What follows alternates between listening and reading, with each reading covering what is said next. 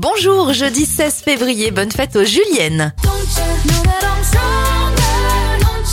Les anniversaires de stars, Ava Max à 29 ans, 33 pour The Weeknd et le tennisman John McEnroe à 64 ans. Les événements 1899, c'est la disparition à l'Élysée du président de la République Félix Faure. La légende raconte qu'il était en plein gros câlin avec sa maîtresse. Le presse-purée à manivelle est inventé en 1932 et en 1994, c'est la sortie du premier appareil photo numérique grand public par Apple, le QuickTech 100. Un dernier anniversaire pour terminer, celui du producteur Armand Van Alden. Il a 53 ans aujourd'hui.